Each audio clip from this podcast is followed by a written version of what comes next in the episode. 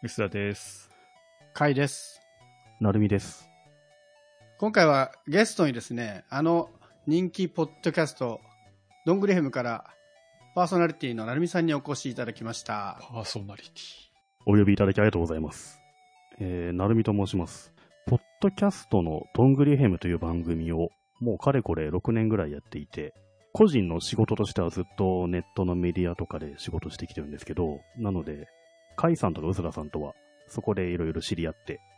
僕は結構仕事を教えてもらったという立場でもう十数年お世話になってますね。で、最近ではポッドキャスト仲間という感じですけども、いやポッドキャストについてはね、そう、ブログに関してはね、あのカイさんにいろいろ教えてもらって、ポッドキャストに関しては僕の方がいろいろ教えたという感じですかね。うん、大先輩ですからね、ポッドキャストは。うん、この番組も最初の方でなんでポッドキャスト始めたかみたいなことを収録してるんですけど、その時にいろいろな番組を聞いて、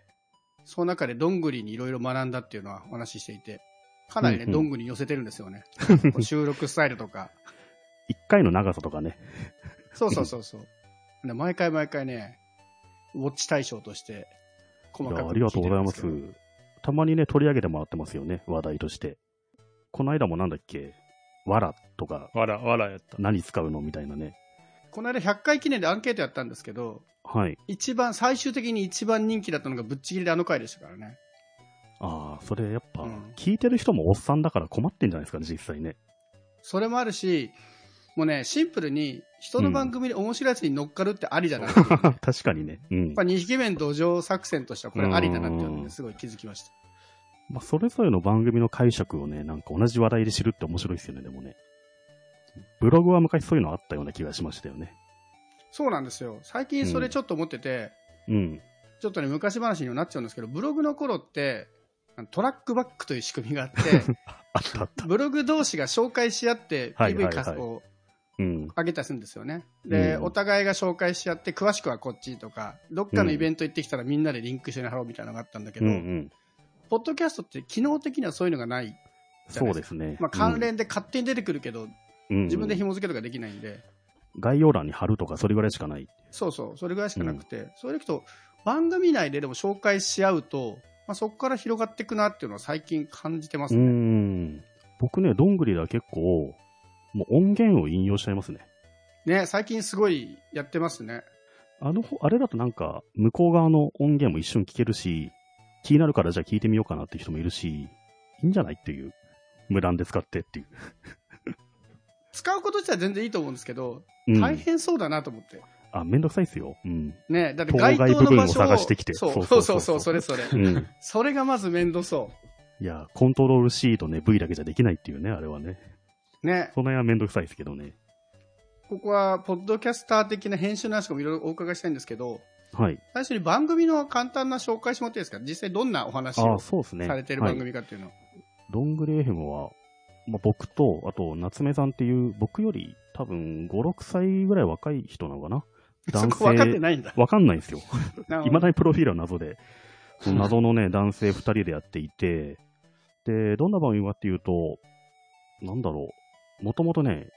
ネットの話とか アイティー 系の話、ガジェットの話多かったと思うんですけど、だんだんと生活収納する話になってきて、なんだろう、コンビニでこれが絶対うまいよとか、ファイマの靴下はいいよとか、あと、まあ、この漫画面白いとかね、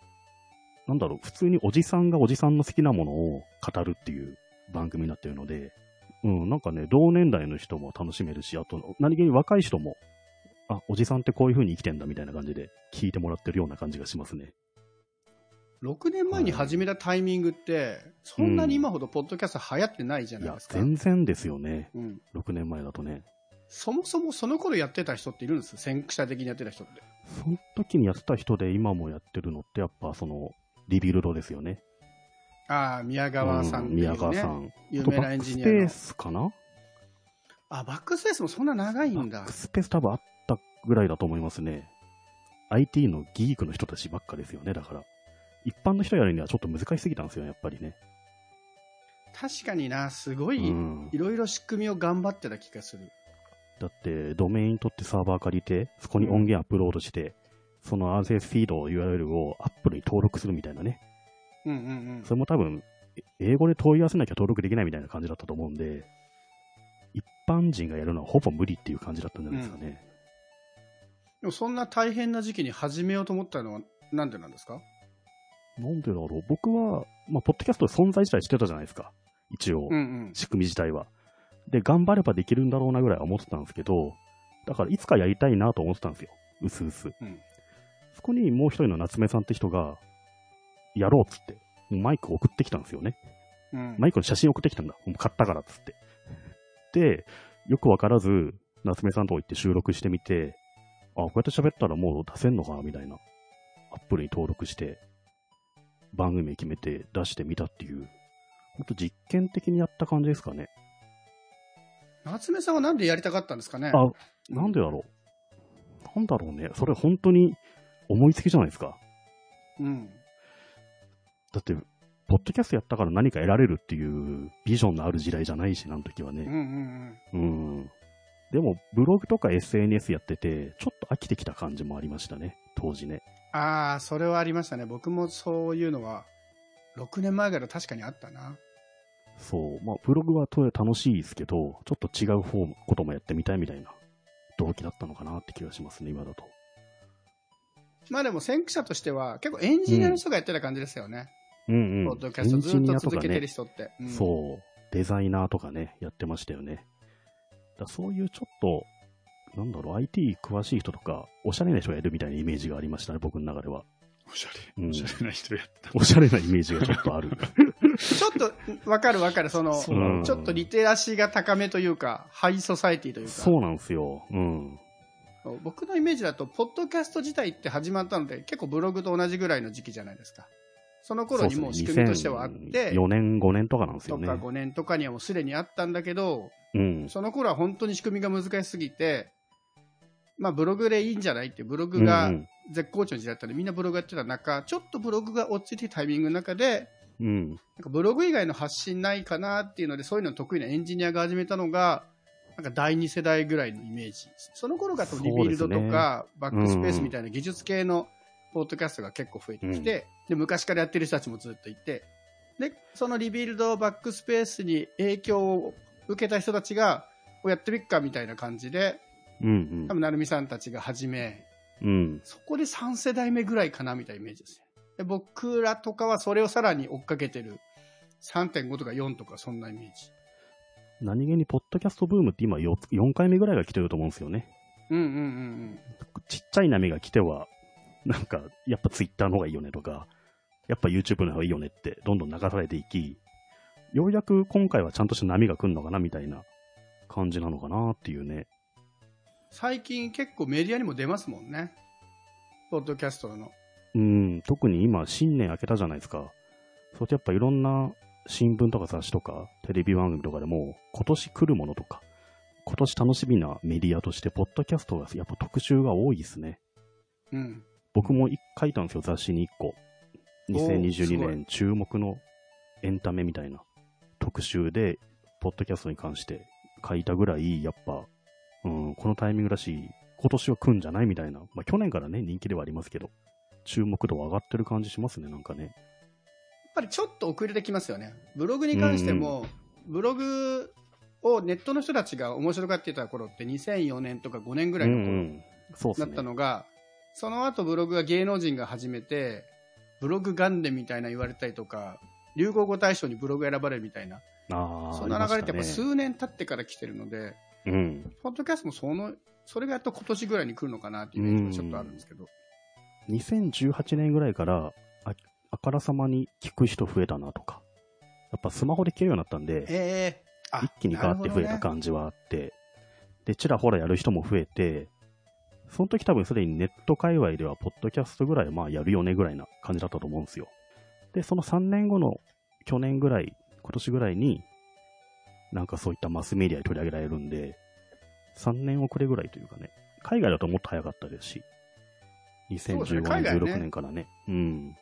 もう僕ら今アンカーっていうプラットフォームを使ってるんですけど、はい、アンカーって、ね、海外のサービスでログインすると全部英語なんですけど、普通にマネタイズのメニューがあるんですよね。でもうクリックすると、ねうん、いわゆるおまくになっちゃって、あなたたちの国ではそのサービスやってませんってなっちゃうから、海外だとね、ポッドキャストできちんともう、まあ、どのくらい儲かるのか分かんないけど、まあ、少なくとも YouTube のスーパーチャットみたいなことがね、できるようになってるわけだし。トップ層はすごいことになってますからね。日本でもね、そうなるみたいですけどね。まあ、あれかな、Spotify とか日本放送とか、そういう大きいところが参入してきたのも、まあ、ブログに似てるなと思って、ブログもアメブロとか、うんうん、そのネットの文脈じゃない人たち、そのコンテンツを作ってるとか、サービス作ってる人が入ってきたのが、結構影響してたなと思うんで、やっぱ芸能人来ないとなんだかんだね、一般人がやってても盛り上がらないから。そうっすよ。うん。この野良番組だけだともしょうがないと思うんですよね。やっぱあのトップ層っていうのは本当にすごい人が来ないと裾野も広がらないし、ブログにおけるアメブロ芸能人ブログってのは必要だと思うんですよね。物事が広まるには。そろそろあれじゃない？ポッドキャストの女王みたいなのが必要なんじゃないですか。ああ、ブログの女王みたいなね。なんだっけ、真鍋かおりでしたっけ？真鍋かおりから、そう中川翔子がに代目ブログの女王みたいな。はいはいはい、懐かしい思い出ですけど。あれですね、なんだっけ、ツイッターにおける広瀬香美みたいなね。あ、そうそうそうそう。うん、そういうの来てほしいですよね。そういう、そうそう、まだその感じはないですよね。なんですか、デヴィ夫人とかなのかな。なんだっけ、加納姉妹とか。ああ、確かにね。うん、まあ、これからなんですかね。今年出るのかなっていう。大体ちょっと意外な人ですもんね、そういうのってね。うん、本当に話が上手い人がやっても、例えば伊集院光とかがポッドキャスト本気だったとしても、うん、それはそれ人気は出るんだけど、そういう驚き方されないというか。うんうん、そうそう。まあ、ちょっと本流じゃない人がね、意外と輝くのがいいんじゃないかなって気がしますね。懐かしい人でもいいし、なんか。でも僕、だんだんと、じゃあ人気番組聞くかっていうそうじゃなくて、この怪談みたいに、友達がやる番組増えてもやっぱ嬉しいですね。そうですね。聞くの結局友達の番組なんですよ。うん。それはわかる。うん。だって芸能人ブログばっか読んでないじゃないですか、結局。まあ読む人は読むと思うけど、読むのって友達のブログだったりしたんで。そうなんですよね。結局はね、知り合いにやってほしいなと思ってるんですよね。それはすごい思う。楽しいじゃないですか、やっぱ知り合いが喋ってるみたいなことってね。うん。最近ね、ちょこちょこ僕がね、一人すごい期待してる大型新人がいるんですけど、今ポッドキャストの収録初回終わったとか言ってるんで、それが出てきて、ね、多分ね、知ってる人だと思う。佐々木大輔さんでしょ。そうそうそうそう、うん、へー、待ってるんですけど、楽しみ。あの人ね、僕のポッドキャスト始めからっていう記事買ってきましたからね、ノートでね。結局ね、興味の対象が自分の好きなものか自分の友達だと思うんですね。ブログも結局そうだったので、好きな芸能人だったら読むけど、うん、知らない有名人がやっても別に読みたいわけじゃないから、面白ければいいんだけど、うん、そうなるとだいぶね、ポッドキャストも始めやすくなってきてはいるので、うん、まあ、あと一押しな気がするんですよ。アンカーすごい便利になってるけど、まだちょっと アイティー っぽさがあるというか、うん、あのアメブロのような気軽さはないんですよね。じゃあボイシーかっていうと、う、ね、ボイシーはボイシーすごいいいサービスだと思うんですけど、うん、ボイシーじゃなきゃ聞けないっていうクローズ感があるので、どこがそこで最後大きく持っていくのかなっていうのはすごい興味ありますけどね。まあまだわかんないですね、全然ね。Spotify アンカーグループがね、超有利ですけど、Apple もね、これからだと思うんでね。いやー、でもね、あのアンカーだと使ってるポッドキャストのサービスごとにユーザー数出るんですけど、うんうん、圧倒的 Apple ですよ。まあそうっすよね。うん、そうなると Spotify すごい頑張ってくれてるし、いい機能なんだけど、結局 Apple に出さないと誰も聞いてくれないっていうのが続いているので、そこをひっくり返すぐらいまで Spotify 頑張れるのかっていうのと、なんか美味しいところでまた、いや、そもそもポッドキャストのポッドは iPod のポッドだって言って Apple が出てくる可能性ありますから。まあね。うん。やっぱ日本で iPhone が普及しすぎてるっていうのは一つね、足かせですよね、Spotify にとっては。ね。うん。あと Apple ってそういった、なんだろう、シージーエム 苦手じゃないですか。ですね。うん。うん、それもあるから、やっぱ読めないなと思うんですよね。アップルは本当、アップル大好きな人が頑張って盛り上げるけど、そうじゃない、うん、ユーザーが自発的に何かコンテンツを作ってっていう感じはちょっとね、うん、違う温度感なので。弱いんですよ、まあ、そういうのね。昔アップルのやった エスエヌエス とかありましたよね。え、アップルって エスエヌエス やってたっけ？ピン、ピング？ピン。ピーアイエヌジー みたいな。なんかありましたよ、そういうの。うわぁ、やばい、思い出せないレベルだわ。もう思い出せないレベルの黒歴史たくさんあるじゃないですか、そういうの。Google とか Apple そういうのやっぱね、弱いから隙があるんじゃないかなって気がするんだけどね。あの手の大きいところって大体無理ですよね。うん。Google も、まあ、エスエヌエス うまくいった試しないし。ないしね。エスエヌエス でブームになってから大きくなるパターンじゃないと難しそうな気がしますね。うん。スタンド エフエム とかね、やってる人とか結構多いし。ああ、スタンド エフエム ね。あれは確かに始めやすいですよね。始めやすい。うん。あのね、質問をもらいやすいし、そうすると一人喋りやすいとか、いろいろ工夫されてますね。日本人に向けてね、当然。僕ね、そこすごい気になってて、スタンド エフエム めちゃめちゃよくできてると思っていて、あの、いいアプリだし、いいサービスだと思うんですけど、一方で、僕がひゃっかいやった時のアンケートにも結構来てたんですけど、はい、音質が良くなったので聞きますみたいな人が結構いるんですよ。うーん。で、そこで耳でしか聞かないコンテンツだから耳のウェイトが大きいわけじゃないですか、うんうん、動画だったら目と耳で楽しめるから音そこまでじゃないんだけど全てが耳に集まるってなると結構音質をこだわる人が多くて、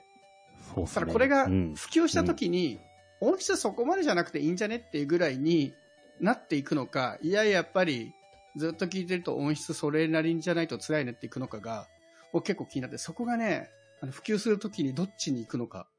どうなんですかね。クラブハウスとか音質どうでもよかった気がするんですけど。ああ、確かに。でもあれはな、喋りリアルタイムに喋ってる感じする気はする。うん。そう、ズームとかだったらね、そのオンライン飲み会で音質そこまでじゃないのまあいいんだけど、一方的に聞くときってすごい耳に集中しちゃうんで。そうそう、そうなんですよ。結構大事っちゃ大事なんですよね。これ始めやすさともう完全にあの逆じゃないですか。音質と始めやすさってなんだかんだいちねんぐらいやんないと音を良くするのも体感としてなんかつかめないんですよね。そう、あのね、やっちゃダメだと思うんですよ。この間ロングレフェムにゲストでリッチャさんが来ていて、始めるときはもう音質なんか一切気にしなかったみたいなことを言って、僕もそれはすごい共感をしていて、最初に音質こだわるとやる気なくしちゃうから、いや本当そうっすよ。いかに楽にやるか、うん、手を抜くかが大事だと思ってるんですけど、ポッドキャスト始めるときに一番良くないのが音質にまずこだわること、あと聞かれる回数気にすること。ああ、それね。このふたつがね、本当無意味なんですよ。もう音質何でもいいから出すっていうことですね。結構そう、続けるための工夫の一つは一人でやらないことだなって思いました。ああ、そうですね。相方がいるとやめにくいともあるしね。うん、やめにくいし、やるのもあの仕組みを整えるのと別に内容をずっとやっぱごふんじゅっぷん一人で喋るのすげえ負担かかるんで、うんうん、難しいですよね。相槌打ってくれるだけでもね、人がいるってすげえ大事だな。うん、そうなんですよ。結構ね、うすらさんの相槌が好きっていうリスナー多いですからね。対談に関しては、うん、そうです。そうあるんですよ。めちゃめちゃ多いんですよ。リアルで会った人しかあんま感想もらえないから N のはね、その母数は少ないんですけど、目の前にいる僕を褒めずに薄田さんを褒めることが多いんですよね。いや本当そうっすよね。薄田さん普通に、あ、これはポッドキャストだけじゃなくてリアルでもテンション低いんですねっていう人が多いですからね。本当ね、そんなことないと思うんだけどまあいいか僕の場合ね、やめあの始めるときは確かじゅっぽんにじゅっぽん取りだめて、公開せずにじゅっぽんにじゅっぽん貯めて、それを出してったんですよね。なので、で、その出したものの結果を聞く前にもう次のを撮ってるんですよ。そうすると、いちにち出したばっかのやつ聞かれてなくて凹まなくて済むじゃないですか。いっぽん出して結果を見てまた次の撮るときになると結構凹んじゃうと思うんですよね。最初はなかなか聞かれないから。なので、これからやる人はね、にじゅっぽんぐらい貯めてから出してった方が、もう後もろいできない感じがしていいですよ。うん、そうっすね、そうね、うん、僕も最初に始めるときにはなるみさんのとこに行っていろいろ教わって、やっぱ何本か取りためた方がいいよっていうのを教えてもらって、うんうん、でもまあじゅっぽんはさすがに大変だったんですけど、まあ、さんぼんぐらい取りためて、もうそしてでいっかいにつきさんぼん収録するのでさんしゅうかんおきぐらいをメロにで、もう本当にもうルーチン化しちゃいましたね。ああ、そうですね、ルーチン化するの大事ですよね、うん、とりあえず数出そうと思って、僕らはもう月ににかい収録して公開収録してで、それが各ななほんぐらい撮ってるから、すごいっすよね。だから本数がさ、今はっぴゃく超えたでしょすごいよね。よくそんな喋ることがあるなって思いますよ。もう普段全然喋んないのにっていうね、無口なのにだからトータルでかけてる時間は結構長いですよね。ってまとめて収録してるとはいえいっかいにつきにじゅっぷんにじゅっぷんのものをなな、はっぽん収録してるとなると、そうそう、だからさんじかんぐらい喋ってんすよね。それを月にやってるのかな、まあ、結構ね時間はかかってると思うんですけど、そう割と長めの飲み会を月ににかいきっちりやってるっていう感じですね。あ、でもそれいいっすね。長めの飲み会をね、いつものメンバーとやる。そうそうそうそう。長めの飲み会、うん。それが録音されて出てるっていう感じなのかな。うんうん、そうすると割とみんなできるのかなって気がしますけどね。あとどんぐりの場合は裏どんぐりっていうね、有料のコミュニティがあって、まあ、どんぐり聞いてる人だけが入れるコミュニティがあって、でそこ向けに公開収録やってるんですよね。だからそうですね。ふたりきりでもないから、うん、よりいいですよね。一応観客がいるという感じなんでね、まあ、あとああいうコミュニティを始めたおかげでやめ時完全逃してるっていうのもいいですね。いやでもそこはね、怖くもあり羨ましくもありなんですけど、うん、一体どのぐらいの規模になったらあのコミュニティを作れるんですかね。わかんないですね。でも何人いてもいいわけじゃないですか。じゅうにんでもいいし、ただ多くなったらそれはそれ大変ですよね、運営っていうのが。その辺は全然想像つかないですけど。今裏どんぐりって何人ぐらいいるんですか？ひゃくごじゅういないぐらいかな、わかんないですね。すごい固くないロム線を好む人もいるし、あ、はい、うん、いろんな人がいますよね。裏階段やってくださいよ。いやー、それは相当殺風景なコミュニティになりそうなので怖くてできないですね。無料でやればいいね。無料で。そう、無料でオープンチャットとかもあるし、何でもいいと思うんですよね。無料でね。僕の最近の課題は、これ完全に僕の課題なんですけど、もうこれ以上スラック増やしたくないっていうのがあるんですよね。はい、ああ、わかる。なかなかね、どこであれ喋ったっけってわかんなくなっちゃいますしね。そうそう、フリーランスでやってるせいもあって、仕事をクライアントごとよっつもいつつもやってると、それごとにスラックがあって、しかもそのクライアントごとにに、さんこ使い分けたりするんで、もうじゅうご、ろくやってるんですよ、スラックを。うんうんうん。毎回パソコン立ち上げるためにね、ちょっとパソコン重いっていう。それはきついですよね。うん。わ、うん、かるな、それは。あの、これはやらないですけど、Facebook のコミュニティとかだったら、みんなが入っているところでグループ作るから、そんなに負担ないじゃないですか。その Facebook でつながるっていうのが嫌だって人でなければね。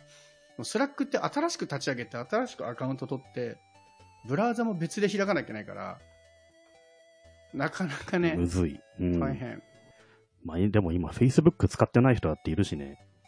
そうなんですよね。そう、 Facebook ってしかも直接つながっちゃうじゃないですか。なんかそれはあんまり良くないなっていう。別に番組が好きなだけだから番組ぐらいの温度感で付き合いたいのに、うんうん、プライベートがっつりつながってもねちょっと違うだろうし。ディスコードとかなんですかね。ゲームだとそういうのが使えてるから。かね、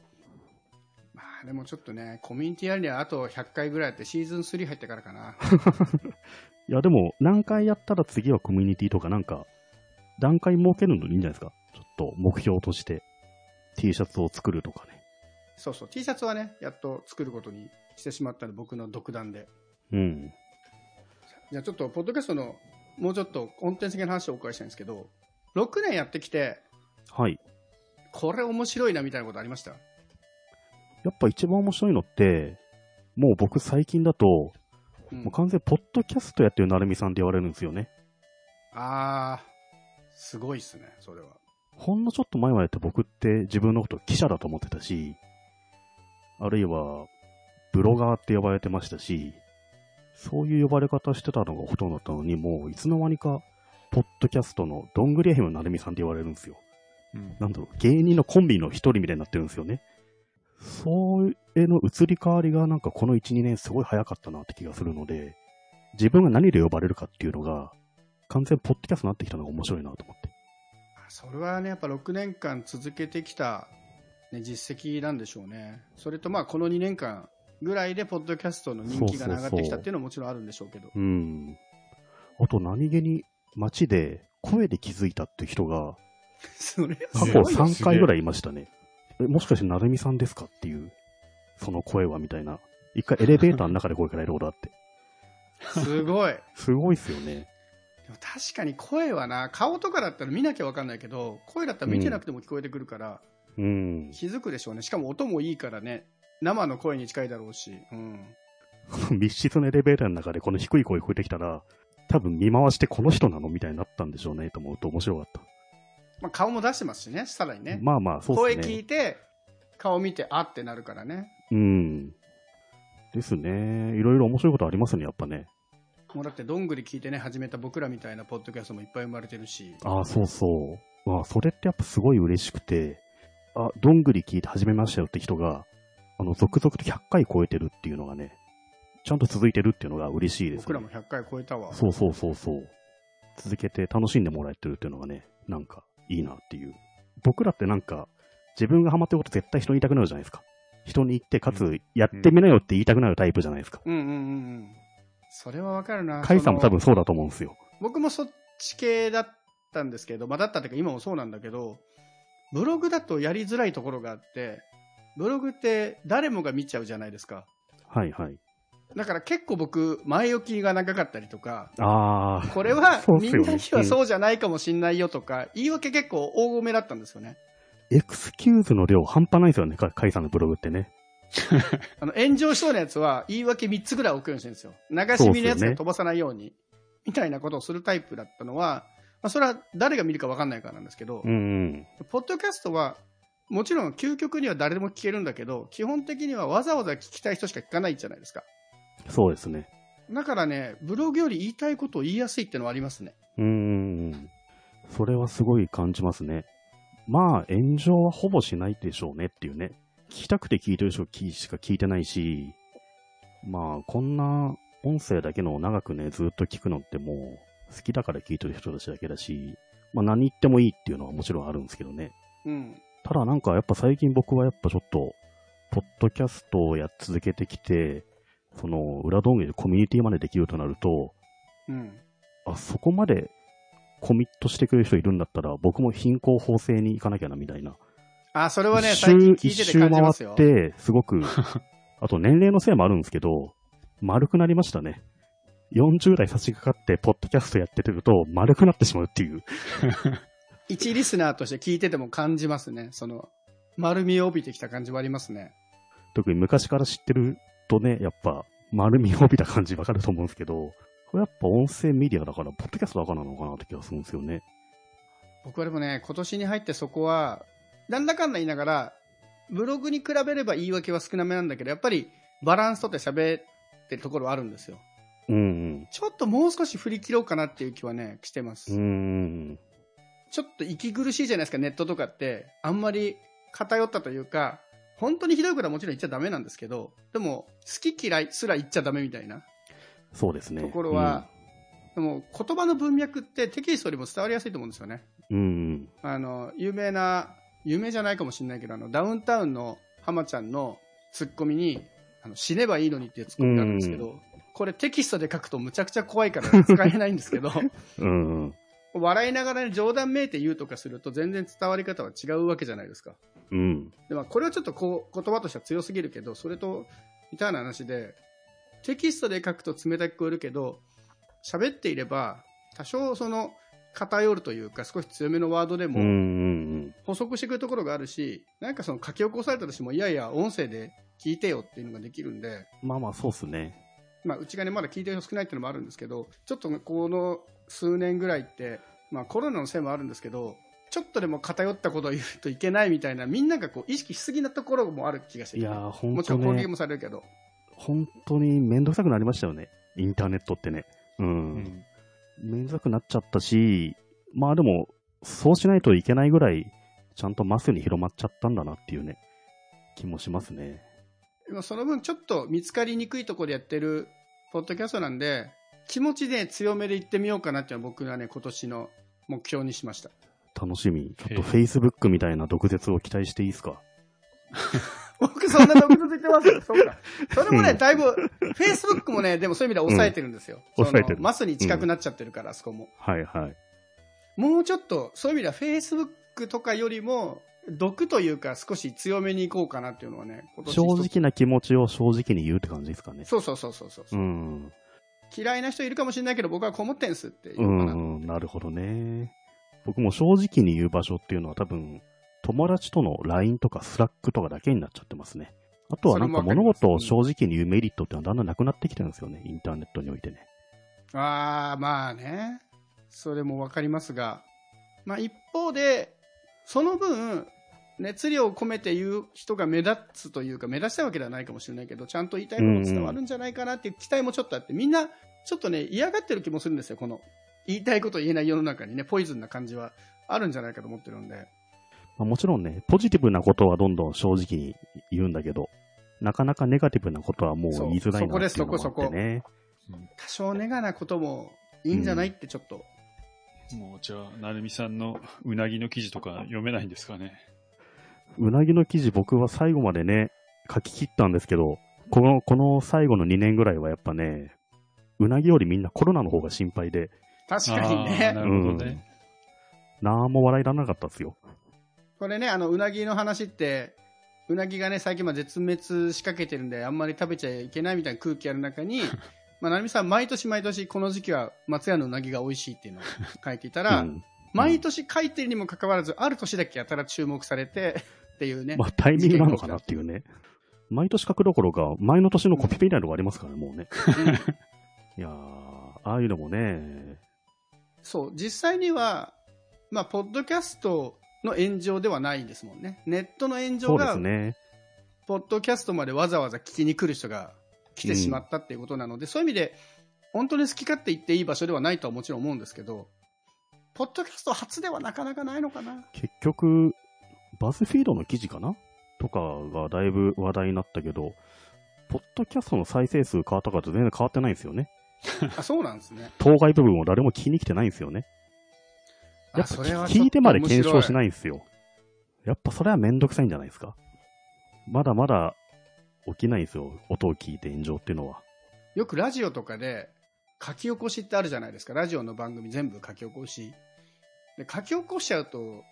もう誰も聞かないじゃんっていう派と、いや書き起こすから聞くんでしょっていう派があったと思うんですけど、こ今の話を聞くと書き起こしだと聞かないってことですね。だって結構ラジオ書き起こしたニュースとかね、スポーツ新聞ニュースとか見ますけど、そこをじゃあラジコで聞きに行くかって言ったら聞きに行かないですもんね。まあ、行かないよな、うん、本当にこれ言ってるかなってチェックしに行かないし、絶対ないと思うんで、まあ何も貢献しないでしょうね、書き起こしっていうのはね、残念ながら。そっか、あれだけ話題になっても、うん、聞いてくれないのか、残念。聞いてくれない、本当に。これ聞かせるって難しいですよね。だからポッドキャスト番組をたまたま知ってもらって何でも聞いてもらうってこと自体も奇跡的に難しいことなので。いやすごいですよね。それでちゃんと聞いてる人の数も増えていってるわけだし。でも今タイミング的にやっぱポッドキャスト自体の聞く人口増えてるじゃないですか。今これに始める人ってどんどんどうやっても伸びるはずなので、聞かれることがね。不思議なんですけど、どうやって聞くんでしょうね。聞き始めるときに Google で検索して出てくるわけじゃないじゃないですか、おすすめのポッドキャストが。うんうんうん、みんなどうやって聞き始めてるのかが不思議でしょうがない。まず Apple なり Spotify なりでトップ、トップにいるやつ聞いてみようかなって聞くじゃないですか、うんうん、その後関連がちょっと下の方に並ぶからそこから選んだりするのか な, のかな。すごいその辺の仕組みが気になります。あとはおすすめはポッドキャストアワードってあるじゃないですか。もうすぐ発表されると思うんですけど、はいはい、にがつさんがつにやっぱあそこに選ばれるやつは明らかに面白いですよね。僕毎年あそこでちょっと新番組を摂取して全部全部聞いて、そこからレギュラーで聞くやつが決まるぐらい信頼してますね。そこはでもまあトップクラスに面白いからな、もう。うん。あそこまで行くとなんか、芸人のね、番組から、Spotify のオリジナルまでね、結構プロ、プロコンテンツがあるのでね、確実に面白いものはそこで聞いて、あとはまあ友達のを聞くっていう。そうね、友達が増えてくれるといいな。うん。ちなみに、アルミさんはもうはっぴゃっかいとかを達成して、だいぶ丸くなったとは言ってるんですけど、うん。なんかポッドキャストでこの先やってみたいだったり、今年こういうのやろうかなとかあります？そうですね、やっぱ普段ねふたりのトーク番組だと思って聞いてる人が多いので、やっぱ定期的にめちゃめちゃ裏切っていきたいですね。なるほどね、裏切りなんだ。はい。やっぱねブランドっていうのはなんか言葉が有名な言葉があって、はち割の信頼とに割の裏切りとかね言われるんですよね。おー、いい言葉。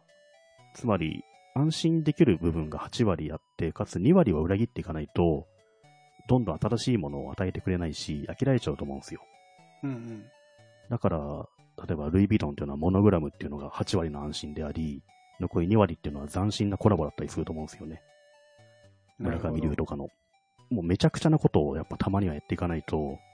次がないと思うんで、やっぱ実験的なことをね、必ずいくつかやりたいと。なるほど、もういくつか。考えはあると、うん、例えば去年だとね、羊をせんびき数えたりとか突然朗読したりしたりとか、確かに大人ならではのよくわからんことをやって、たまにやっぱ一定の周期で呆れられるっていうのは大事かなっていうふうに思いますね。全く同じ内容で放送してみたりとかね。ああ、それもいいですね。過去の自分のごじゅう音全部拾ってきて全く新しいエピソード作っちゃうとか大変そうだな、うん、ゆとたわの一人の音声拾ってきて僕と会話してる風にしちゃうとかもうサンプリングしちゃうとか、もうギリギリのことをやっぱたまにはやんないと面白くないんで、うん、そういったちょっと悪ふざけを常に僕考えてるんですよね。うんうんうんうん。そういう意味だと夏目さん意外と真面目で、ちゃんとやりましょうよっていう感じですね。そうそう。そうか。意外と逆に思われがちなんですけど。うん、逆に思ってましたね。僕の方が内容はめちゃめちゃにやってもいいんじゃないっていうかで、うん、人生に関してはあのっちの方が不真面目な気がするんですけど。なるほどね、不真面目というか破天荒というかね。うん。うちももうどんぐりフォロワーの番組として。その裏切りをね、また勉強して番組に生かしていきたいと思いますけど、はい、なんか変なことやってくださいよ。たまに一人会とかね、うすらさん一人会とかね。そう、うすらさん一人会僕は一回ぐらいやってみてほしいですけどね。どんだけ一人が辛いかっていうのはやりましょうか。お、やってほしい。やるのはいいけど編集したくない。編集はじゃあ僕やりますから。じゃあやりましょうか。まあ僕らはちょっと完全にどんぐりフォロワーとしてはまだ全然どんぐり追いつけていないので、もうちょっとね、時期が良かったら僕らも公開収録的なイベントやるなり。イベントはぜひやってほしいですね。行きますんで。オフライン、そう、オフラインでやれればさんにんぐらい来てくれたらもうラッキーじゃないですか。もう十分整理するから。にじゅう、さんじゅうは絶対来るでしょう。だって知り合いだけで結構たくさんいるから全然来てくれるんじゃないですかね。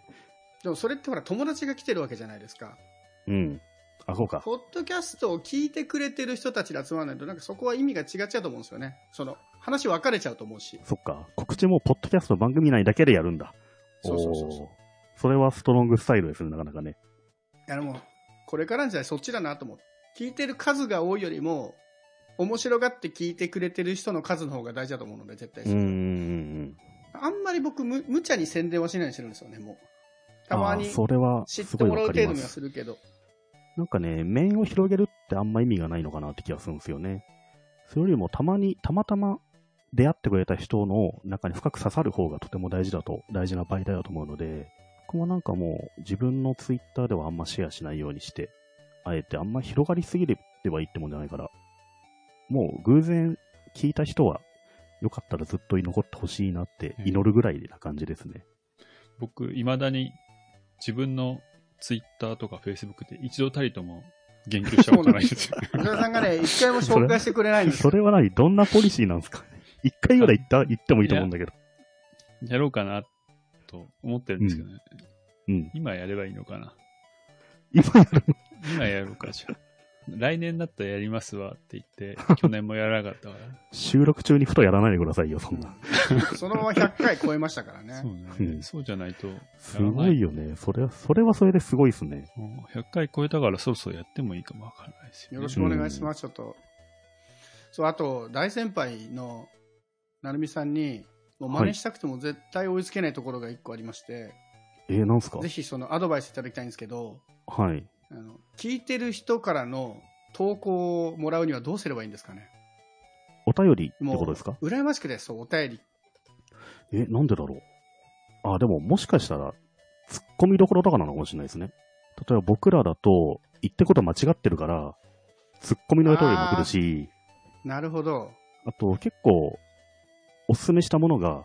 いやいやそれよりもっといいものがありますよみたいなお便りも来るし。つまり、カイさんとウズラさんの紹介するものがプロフェッショナルすぎて、ふむふむになっちゃうみたいな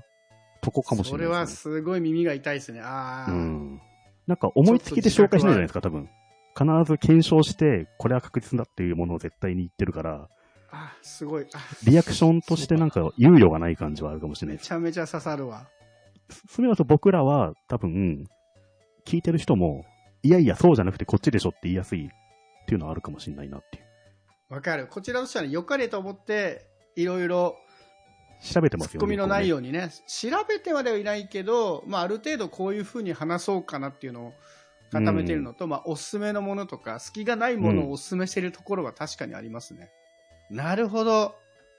これは好きですよ。わざとらしすぎてもダメだけど、もうちょっとね、そうそうそう、うん、大胆に言っていいってことですよね。だからちょっとした適当さ、ゆるさっていうのがあった方が入り込みやすいですよね、聞く人もね。そういうことかもしれないなっていう。っていうのも今の僕は思いつきだし。うん。いやでも、思いつきの応酬でいいと思うんですよ。すごいそれはしっくりきた。しっくりきました。うん、ちょっと次回の配信から、隙のある番組を作っていきたいと思います。そういうの苦手そうっすよね、でもね。